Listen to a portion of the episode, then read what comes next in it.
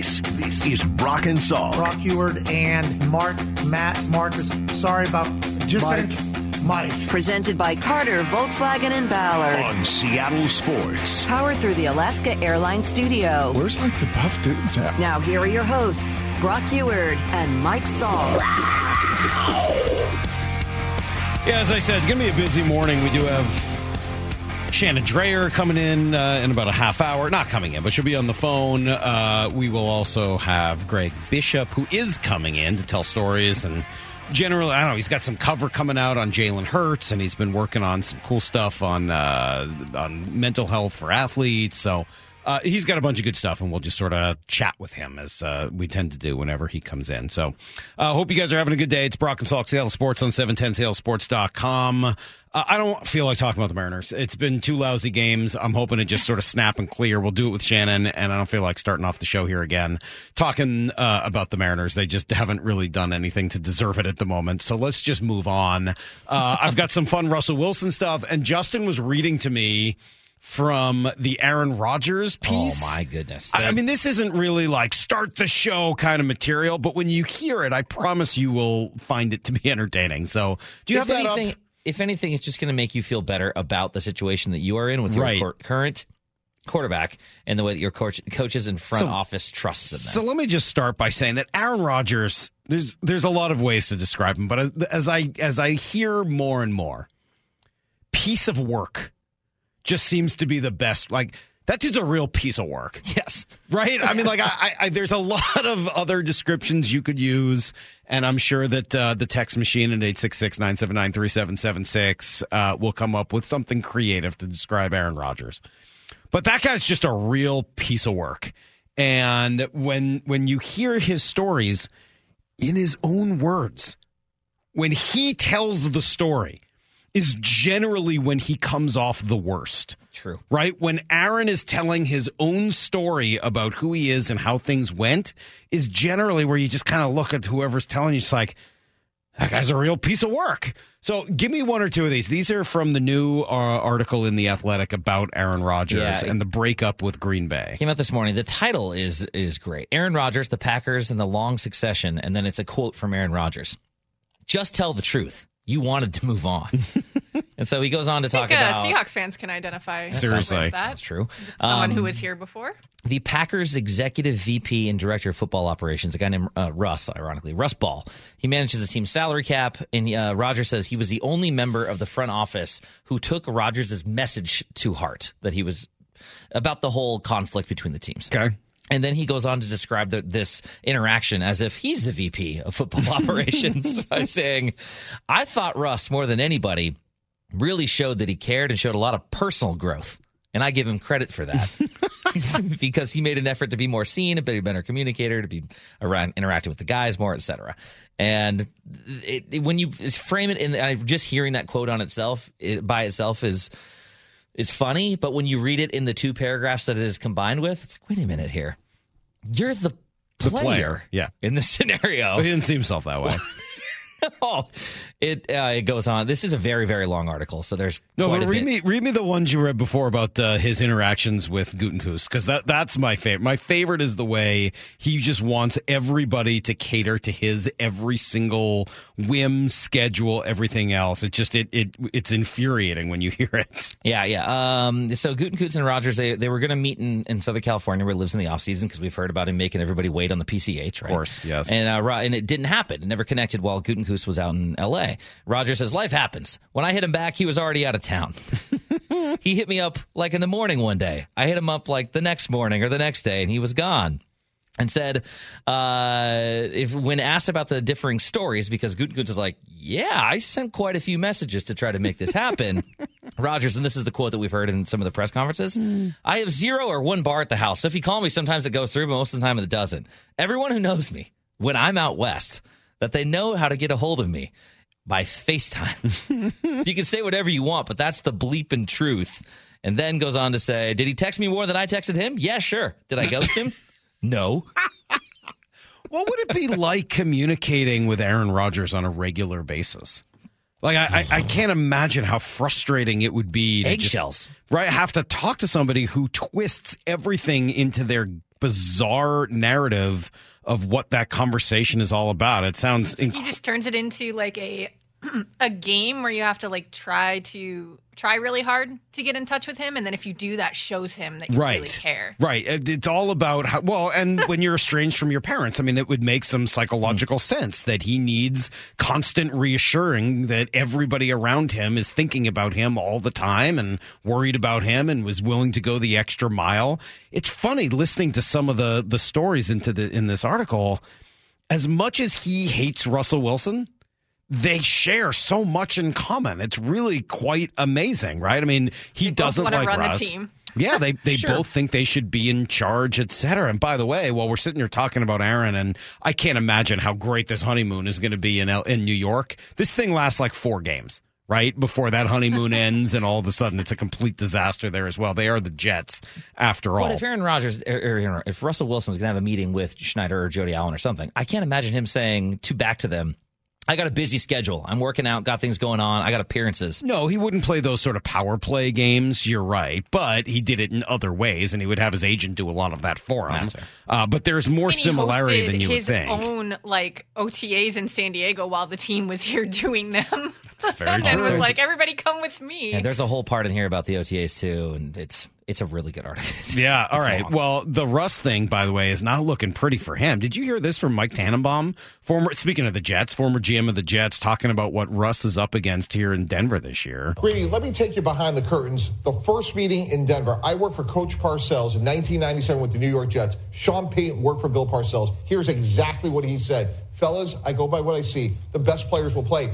Russell Wilson isn't fighting for his legacy. He's fighting for his job. He could care about a salary cap charge, dead money. The best players will play. They will draft his replacement if he doesn't do everything he says from day one. If you go back to his press conference, Sean Payton talked about there will be no outside coaches, mentors in the building. Yeah. He is the new sheriff of town. That's right. And he is beholden to no one, including Russell Wilson's guaranteed money. How do you think that's going to go?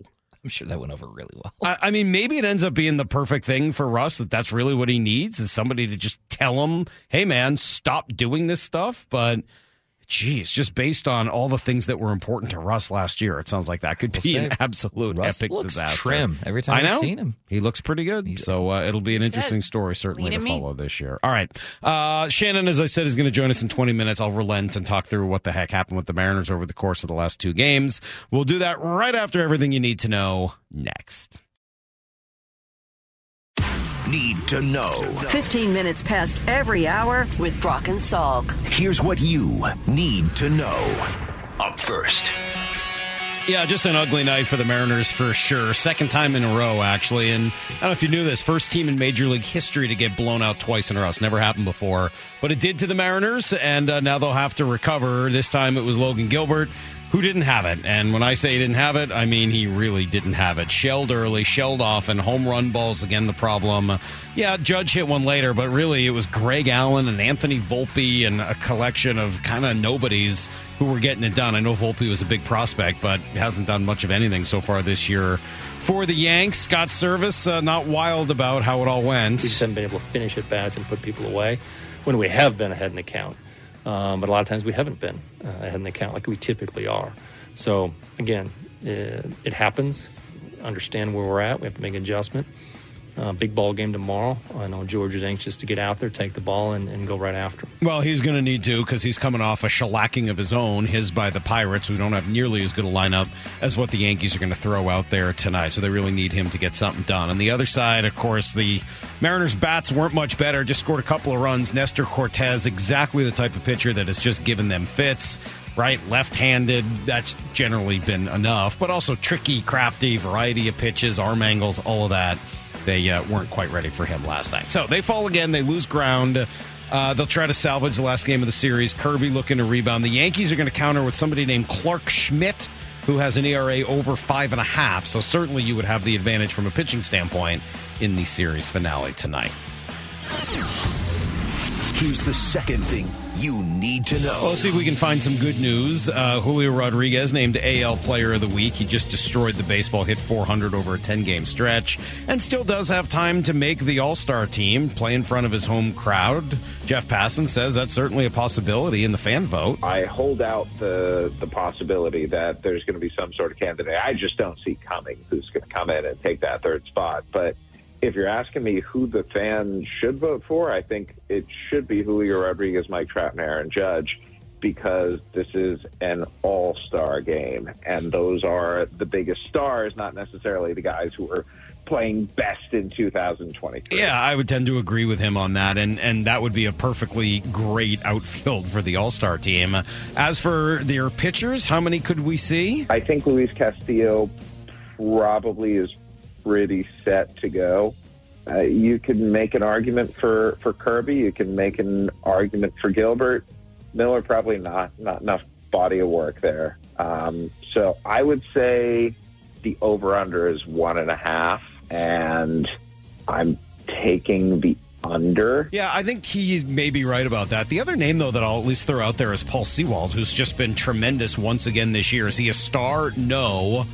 But he certainly has pitched as well as most any other reliever in the game. I don't know whether he'll make the team because he doesn't wow you with 103-mile-an-hour stuff or one of those, sliders that's featured on Pitching Ninja every other day, even though I think he's got a great slider and a good fastball.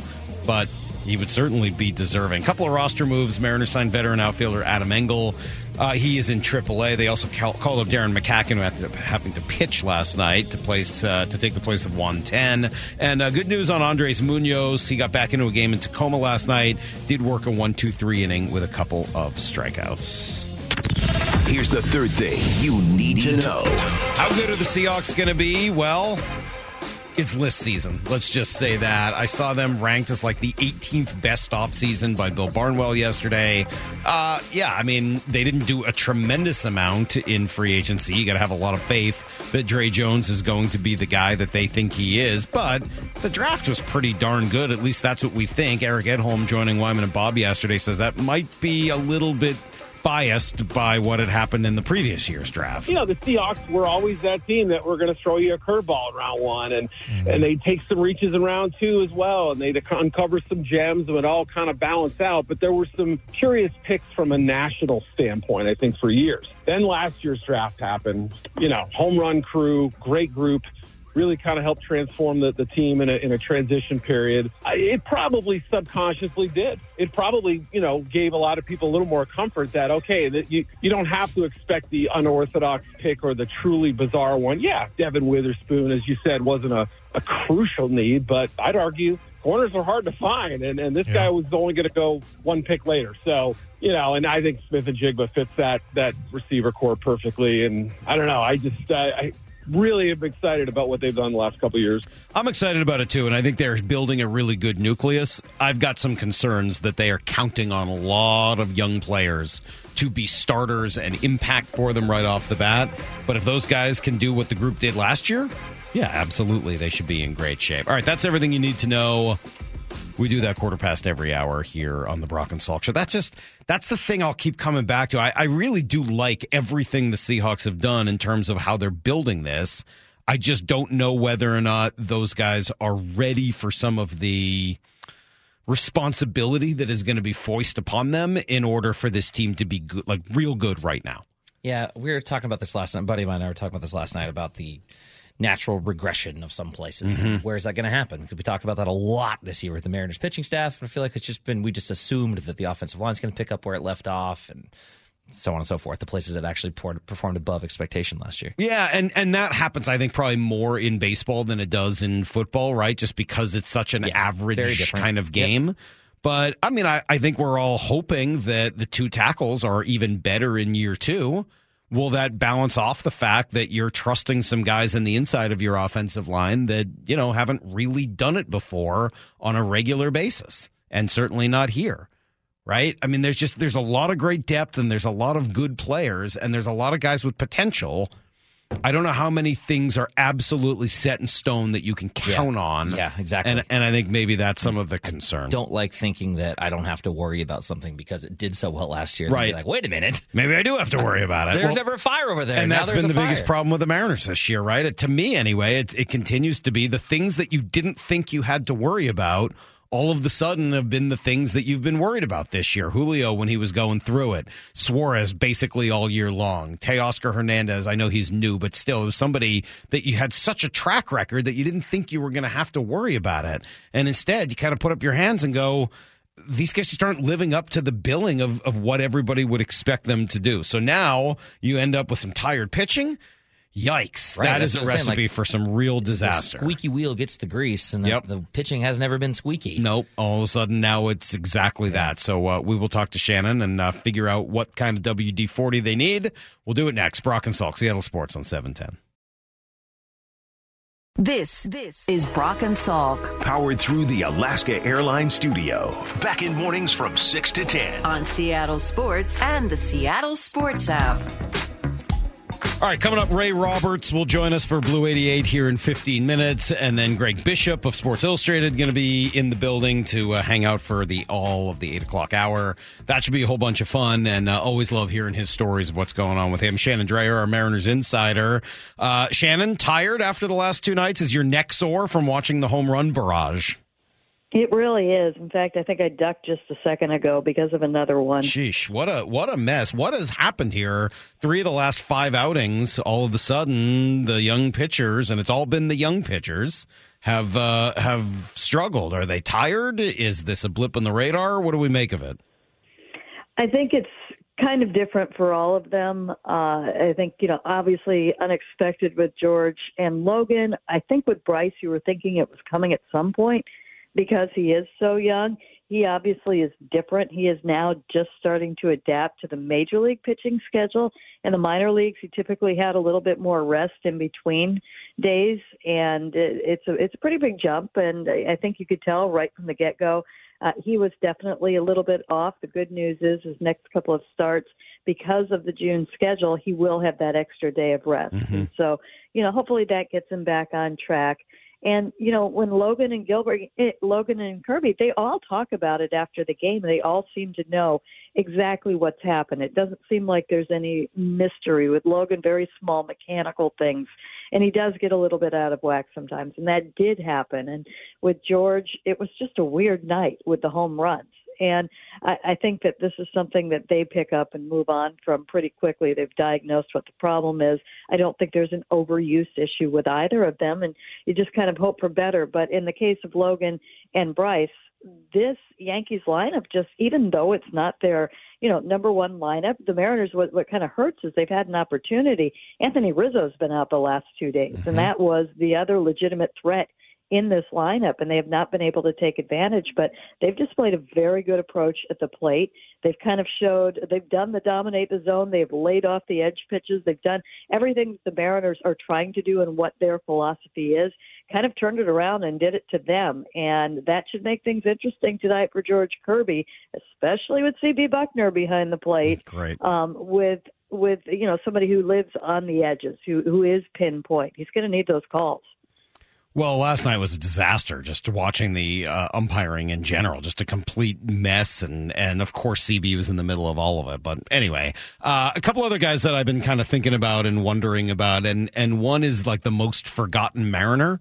But that's Chris Flexen, and he showed up, pitched in a game. Maybe it was actually that Pirates game that you were talking about, Kirby's last game.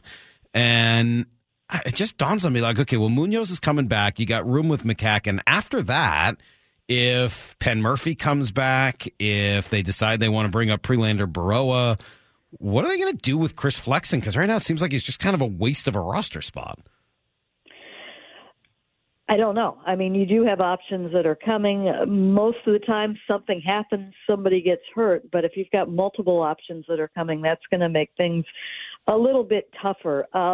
They really have, and I don't know what the option situation is, but all of them off the top of my head, but they have leaned heavily on Gott, on Topa, on Spire, who obviously Spire's your lefty, and I'm sure you're going to keep all of them, but you know, if anybody needs any kind of a refresher or a little bit of a break, you know, perhaps something there. So Sato has pitched very well for him, and for them of late. And I would say he would be the next because he was kind of the last up, and he wasn't pitching a lot very early on, but he's kind of earned the trust and done very good things. So I think some tough decisions, you know, provided these pitchers are ready to come back, will have to be made. And Berroa is somebody that you could kind of sit back and wait for a spot to open, but he's exactly what they need and exactly what's been missing, as is Munoz. They haven't really had that guy that can go out and put out the fire in that leverage situation where you need the strikeout. You've got guys who can get the ball on the ground and did a good job with that. You know, Topa and Spire and Gott were doing that early in particular.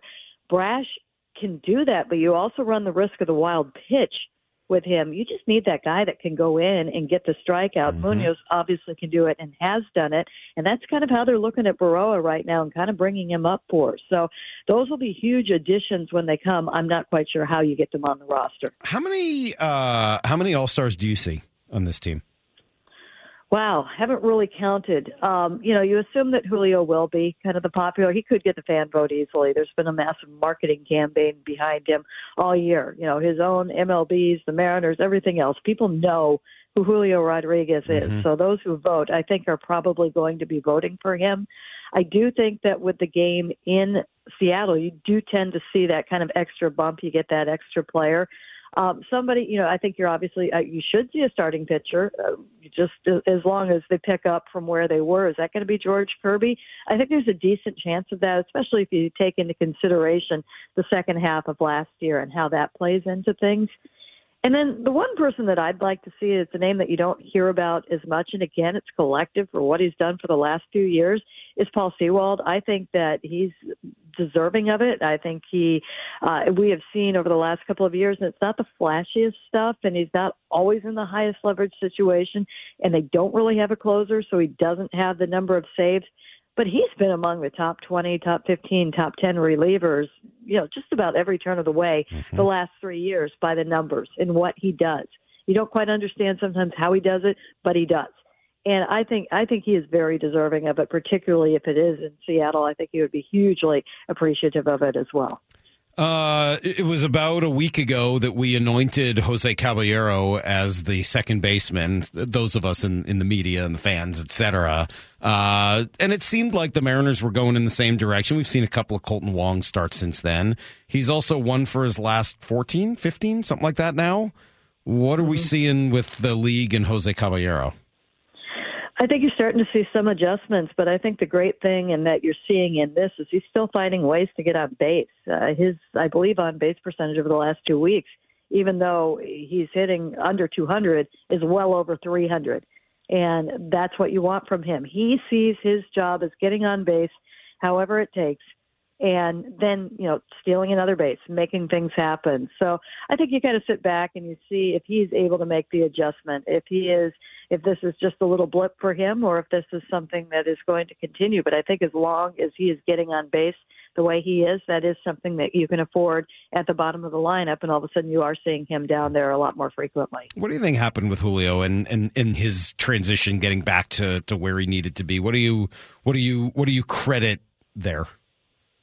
You know, that's funny because we've kind of watched it, and now I'm right there, too. It's like, who got in his ear? What finally got through? You know, I think that you did have a situation where it was the slow start, where some adjustments were made, and then the next thing you know, the wheel started spinning a little bit. When you see him swinging wildly and off balance at pitches that are way outside the strike zone, you know he's in it at that point, but he's pulled himself out of that. And the message that the Mariners, that Scott Servais, that the hitting coaches kept kind of trying to, you know, just kind of pound into him was that you don't have to effort this the way that you are efforting it. And when Scott Servais is talking about that, That's not try hard. That's you're swinging too hard. Don't go up there and try and swing 110% right now when 80% is going to get you where you're going to want to be. And that's what we saw. We saw the progression. We saw a bunch of walks from him.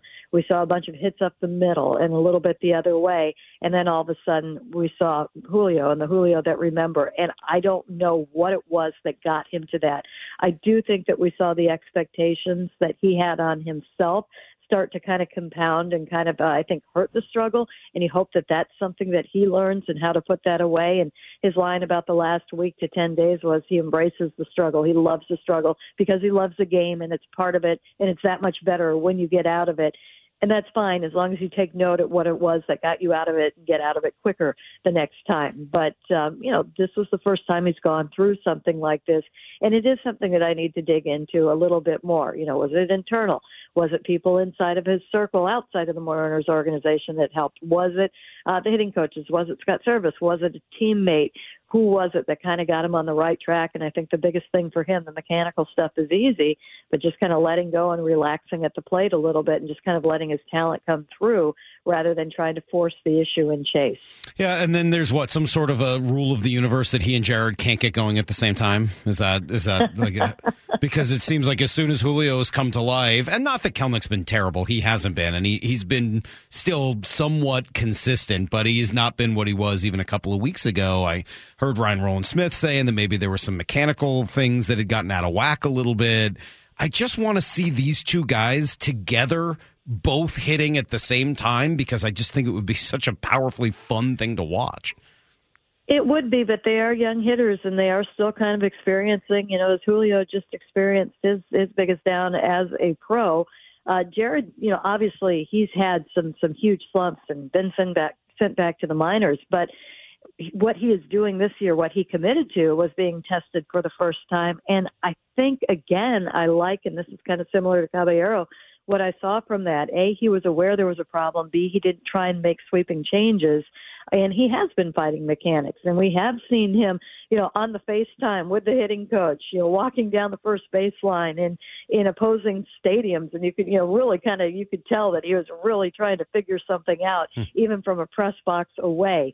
But you still saw him out there every day in early batting practice, and you saw him adjusting his sights and adjusting his targets, trying to get the ball going the other way again. He was pull, and it wasn't intentional. Strikeouts went dramatically up. I mean, he was over 40% about 2 weeks ago. That's started to come back down right now. And what it seems to be kind of evening out to is what his strikeout rate was last year. You need to get that down a little bit further. You know, he's over 35% for the last 2 weeks, and you want to get him, you know, well into the 20s. But again, what we like from him, he's still finding a way to get on base. He still had that high on base percentage, and he has the ability to do things then. So for me, that was kind of a win, and he is still in it. We're not seeing what we saw before, but we are starting to see him go the other way again. He is getting on base, and that, again, is not how we would have seen him in a struggle last year.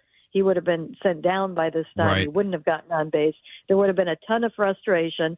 Been a little bit. We've seen a little bit of that flash, but nothing like that. I do think that he's taking steps forward still. Shannon, what's going to get this team going? Offense, probably home runs. You know, that was such a part of their identity last year, and I think that if you want to point to individuals, I think Teoscar Hernandez, you know, you need that big bat. You don't need him taking walks. You don't need him. It's great if he gets on base, if that's progressing towards seeing that power again. And we almost saw a home run 2 days ago. And Suarez going on one of those tears. You know, he is, you know, taking his walks. But again, I think there's some frustration that he hasn't been able to, and this is on his part, that he hasn't been able to contribute on a consistent basis with the bat in the way that he wants to, which is with the power. They haven't really had the guy in the lineup for some time. Yeah, Julio's coming around right now, and you're seeing that. J.P. Crawford has been great in his role, but where's the guy? And they haven't had that. And I think that that's kind of – I think it's worn on them a little bit in the last 2 days, you know, having to lean on the pitching as much as they have and then seeing it blow up. It's been a tough couple of days, and they need to get it turned around quick. I'm not a this is a big series person, but this is a big series in Texas that's coming up. You do not have the direct shots at them this year because of the new schedule that you did before. You need these games. You need to win this series in Texas. The world's not going to be over if you don't, but your path is getting tougher by the day. Yeah, there's some good teams in the American League right now. That wild card chase, that's very well could be a lot tougher than it was last year. They are making their life very difficult. I totally agree. Shannon, thank you for making our life a little bit easier. We appreciate it. Happy belated birthday. We'll talk to you soon. You got it. All right, there you go. There's Shannon Drayer, the great Mariners insider. You can read all of her stuff at seattlesports.com. I'm with her. Yeah, I mean, it's going from early to not early in a hurry, right? That seems to be where we're at. For a while, it was early, and it was. And I know there's people out there like, well, I told you they were bad then. Like, yeah, all right, that's fine. You can say that, and congratulations. You got there first. Maybe you were right, maybe not. But it's going from early to not early very rapidly. You're now more than a third of the way into this season, and it's time for this team to start playing a little better, a little more consistent, and as she said, showing a little bit more power. If we want power, this is pretty easy. We just go to the most powerful guy we know, a guy who once picked me up and placed me on a counter. Ray Roberts joins us for Blue 88. This is Brock and Salk's Blue 88. Blue 88! We take you to the field as Brock Huard breaks down three football questions as only he can. Now here's your hosts, Brock Huard and Mike Saul. Yeah, it's not so much that he just picked me up and put me on the counter. It's the ease with which he did it. Ray, that wasn't right. I can't believe you. Yeah, that was a long time ago, man, but it was a lot of fun doing it. And I was going to tell you, too, listening to Brock's Blue 88, I probably would have jumped off sides on the first hut. Like, he did it pretty hard there. That's a hard count. Yeah, but you were sort of prone to that, right? Yeah, that was my deal. I own it. Like, I didn't hold, gnawed all the other stuff, but, man, I had my share of false starts. Why so many false starts? Why is it so hard to stay on sides? Man, those jokers fast over there, man. You're trying to get out as fast as you can. Those dudes, they run fast. They're some of the best athletes on the field. So that's awesome. Every now and again, you just kind of, you hit the gas pedal too soon. All right, well, since we have you, Ray, let's start with an offensive line question. How many rookies could realistically start this year in the offensive line? You know what? It seems as if there's an opportunity for at least, Olu to start at center and Bradford to be a starter at guard. But I think that if you want to kind of keep some of the continuity and kind of keep some of the progress you have going, I think it'd be good if Phil Haynes or someone else, a veteran guy, kind of won that guard spot. And then I think Olu could be have a good opportunity to start at center. If not, I think you'll see them do what they did early in the season. I think it was 1 or 2 years ago where they alternated some guys throughout the game to kind of give them some real game reps. And then later in the season, I could see maybe Bradford, having some starts. And then also with injuries come into play too. All right, we'll come back to that. I get some more follow-up questions on that offensive line. We'll go to question number 2. I was reading yesterday, former Seahawks cornerback Will Blackman said that Geno's release was very pretty. He had a pretty release of the football.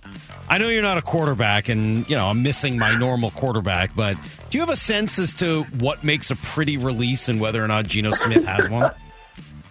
Well, I'll put it this way. I coached with Brock's brother Luke at Interlake, and I tried to go through every quarterback drill imaginable with that guy, and then I've coached with Sheldon Cross, who was a quarterback and the head coach at Lincoln Kennedy, and at Kennedy Catholic, and I still haven't figured out what makes a pretty release. I watched the clip that Will Blackman had of Geno, and I'm just like going, okay, like, what makes it pretty? I'm not real sure, but I do know that the receivers speak a lot about how Geno throws a catchable ball. So it's not too hard. It's not too soft. It's a tight spiral. It's a very, very easy ball to catch. So I do know that the players have said that. As far as it being pretty, from offensive lineman, I'm just going like, yeah, you got it there. That's all I can say. Yeah, just get it out quick so I don't have to hang on to these guys any longer than I have to, yeah. Right? Yeah, exactly. You think Geno has a better year than he just had? I think he can. I think maybe the second half of the season, I think he may have felt some pressure to have to make plays that he, not that he wasn't capable of making, but that he was kind of forcing, as opposed to early in the year, he was kind of taking what the offense was given. I mean, what the defense was giving him. So I think he can have a better year-long outing than he had last year, because the second half he kind of faltered a little bit with some of the turnovers and then just some of the bad throws that he had. And it seemed like early in the season he had more command of the offense, like getting you in the right position, whether it's a run, audibly to a pass, taking a dump down to the tight ends and the running backs. And then later in the season, he was trying to take more shots and trying to get all the points back in one play. And so I think that part of it, if he improves, I think he could have a better year than he did the year before. All right, question number 3. So one of the things I've heard about the Seahawks defense this year, because I'm pretty worried about their ability to stop the run and kind of what they've done with their defensive line, is that the fact that their corners are better is going to help them use their safeties to stop the run. Can better cornerbacks help this team be better against the run?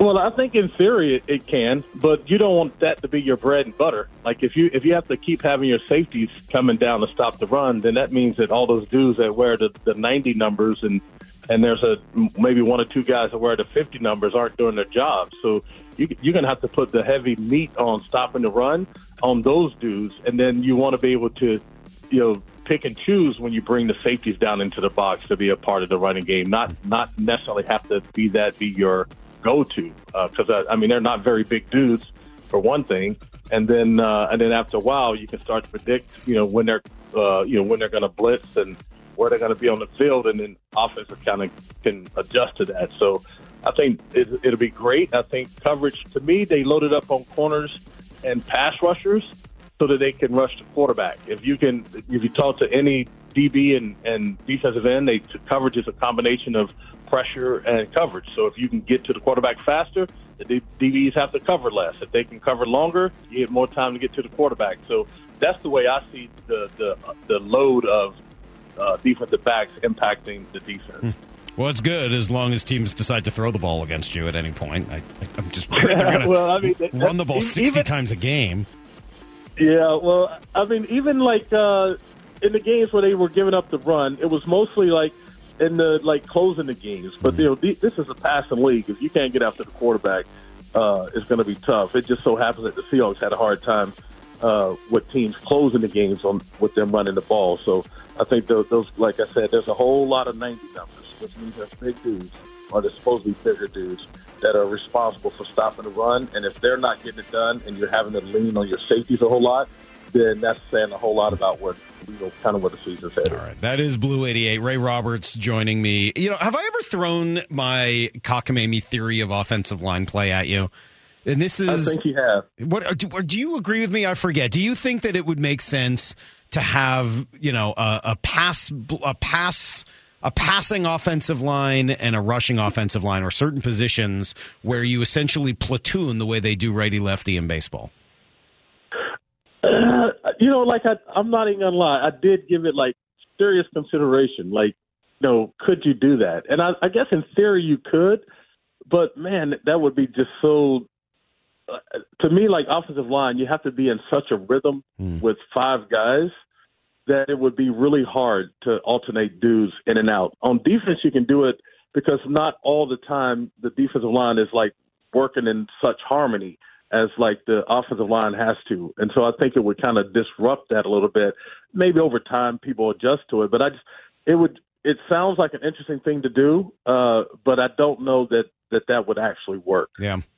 That makes sense. That's a good description of why it wouldn't, the whole rhythm thing. I find myself thinking, when you've got a guy who's a people mover but maybe struggles a little bit in pass blocking, can you have him on first and second down, and then you bring in a pass blocking specialist on third down? And I know there's always somebody who says, well, but then never a team is going to know what you're going to do. Well, you don't have to pass just because, the guy's not incapable of doing the other thing. Right? It's not impossible. It's just that you're trying to put your best foot forward the same way you do by bringing in an extra wide receiver in a third and long. Yeah, it's really interesting too, because as an offensive lineman, as a line, and as an individual lineman, you have to. It's you have to get into the rhythm of the game, too. And so it's kind of hard to come in cold, so to speak, and then go out and pass block someone if you haven't, you know, if they go on, if you're on a 12-play drive and you run the ball 10 times, and then all of a sudden they go like, hey, we need the pass block right here. You know what I'm saying? It's just like, that would be really tough. I would say, though, like, we get tired, bro.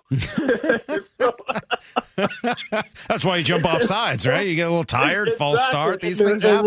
Well, the defense is rotating in fresh dudes all the time, and you're just like out there gassing for air. I would like that every now and again. Like if we just had a timeout that like that was special for the offensive line or something. All right. Well, Ray, special offensive line timeout to go catch your breath. I need an oxygen timeout. Dude, I miss you. It's good to have you on the show. We got to see you soon, and let's do this more often. Thanks, man. Appreciate it. Yes, sir. Thanks for talking to you, Mike. All right, there you go. God, I love Ray. We should have Ray. Why don't we have Ray on more? We have Ray on more. I just enjoy him. He's filling in for Brock today, and another of my favorites stepping in next. We're going to spend an hour sitting in, hanging out with Greg Bishop from Sports Illustrated. He's working on a big cover story. He's got some other interesting things that have been going on in his life. I'm just going to sit here and make him tell stories. In fact, I might even go take that time outrageous said and let Greg hang out with you guys, and I'll like go to the bathroom or whatever it is the DJs do when they play a long song. We'll be right back. It's Brock and Salk, Seattle Sports on 710.